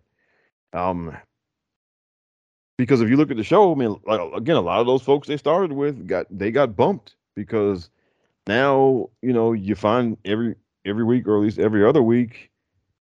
You know, Andrade's on there and Miro and FTR. Like these guys are all on there at least every other week. So, Yeah. I mean, and you have to control that locker room, right? And then, you know, you bring in Punk. Punk looks around, and as much of an asshole as Punk is, he saw some aspects of what going on, what was going on there, as a bit of a clown show, and he's not one to be quiet about that. No. And maybe he shouldn't. Yeah, you know, in, in his defense, maybe he shouldn't. Maybe somebody, because if nobody else is going to say the thing to Tony, Punk will say it because what, what's going to happen? You're going to fire me? You know, it's I'm just a phone call away from showing up on Monday nights. Yeah. You know, And, and uh, so and and Oh. Punk has all the cards in his hand where that is concerned, and that's Not anymore. well, if he if he survives this, if they if he survives this, then yeah, he does. Yeah. You know what? And I, you know what? Oh, one thing that yeah, Vince okay. McMahon, again, Vince McMahon does not turn away money. And if they were on, if Punk had taken the offer from WWE, Vince would have done everything he could to try and make as much money possible. Hunter will do the same thing. If if the end result of this is CM Punk is unemployed, I still don't think they're going to do that. I don't think Tony Khan has the balls. If CM Punk does end up unemployed and he so chooses, if he makes that call, he can be back on WWE programming the next day, provided his contract out lets him. Please let me lead off the show if that happens, because I will take Paul Levesque to task as much as I did Tony Khan. Okay? That would be a horrendous. don't think it's. Gonna, I don't think we're ever going to have that discussion. Yeah. I don't. We're not going to. I, I So- don't think we're going to have it. But realistically, Triple H would not turn that down. As Triple H could hate his guts. Okay, and I always I always refer back to the Ultimate Warrior because the Ultimate Warrior, at least from using online media and the early days of social media to air out his dirty laundry with WWE, the Ultimate Warrior was the CM Punk of the late 1990s, early 2000s on the internet. He famously went on YouTube and made a bunch of videos ripping Hulk Hogan, ripping WWE, ripping Triple H. He had No, his website was nothing but WWE bashing. It, it was awful. It was it was disgusting. If that dude, if they can mend fences with that dude to try and make No. a buck, No, they mend, they mended fences with that dude when he was on like he wasn't on death's door. Obviously, he died a few days later, but which is so friggin' freaky. Yeah. But- Like the dude, they weren't gonna book a pro a world championship program for ultimate for Ultimate Warrior. So it is come No, but it was a completely different. financial gain for both of them because they entered into a Legends deal with him so that the Warrior and his family could make money off of his merchandising and WWE could share in a little of the coin as well. He buried that hatchet. With no risk whatsoever. Because if he gets up there and just uh, all of a sudden live mic old man, just he looks like a crazy old man. He CM was a crazy old man. He was a crazy young man.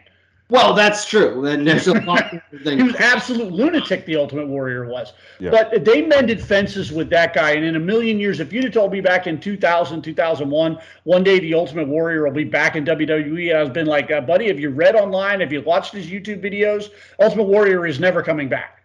So for the right amount of money, for all the right reasons, CM Punk potentially Triple H would take him back. But like I said, I don't think we're ever going to have that discussion. Let me say this. So okay, the answer is that he wouldn't then, because you can say he would, but until it happens, I am going to pro- I'm going to promise you that no, that phone call does not happen. Okay. And let, let me say this. All right. Well, Punk Punk wouldn't pull this shit on Vince. Okay. Hell no. And that's the Yeah, difference. Could you imagine a media scrum with Punk and Vince? Like that would be fucking comedy gold. It would be the exact same as the t- with it would be the exact same as the uh, All Out one with CM Punk playing the part of Tony Khan and Vince McMahon playing the part of CM Punk. And, Punk, or- you got anything you want to say? Yeah, exactly. and, and, well, and this is the other thing. Tony, ditch these damn media things. I mean, Oh, because begging for trouble. I mean, because well, they didn't they didn't get any trouble any trouble before because you know the the, the you know the wrestling journalists asked, you know, they allow them, them softballs and most everybody there was happy to take the softball questions and then you know Jericho would do his suck up to the boss routine right and all of that but it's pl- but you were playing with fire and so you finally got somebody in there who don't give a fuck about no decorum. Right. And and here you go. Right. Um and and you were playing you was Russian roulette and you finally got the bullet. And you shouldn't do these things. And if, if you're not gonna because if you're gonna let the people just talk and talk and talk, and yeah, I mean, you know, people say, well, WWE is too controlling, blah blah blah. There's a reason that they are, okay? Yeah. Because, and going back to the MJF thing, even right, that should have never gotten out in public. You should not have. He should not be out there, basically doing shoot interviews about his his contract. Yeah. He should not be doing that. All right. Um, and you should shut that down real fast if he even thinks about doing that type of thing. And they just let him do it to the point where, you know, they had a problem at the, the previous pay per view and where they basically sent him home for three months, you know, and because it became too much of a thing to handle. Right. Um, you, so no, you, I mean, yeah. Tell you what, we have probably milked this whole topic for more blood than we should have ever milked it for, and then some. Why don't we Why don't we call the go home there, and let's let this simmer for a week. Let's see where we're at seven days from now, because I still think there's more story to be told here. I think there's more stuff to come out. Like I said, this is still under a, an official like legal investigation right now. Yeah. So Hold we on, still we don't don't have know- all the answers. We just have a third party investigator. It could be it could be just a private HR firm. Let's Uh, let's not either either way, there's still more to come out.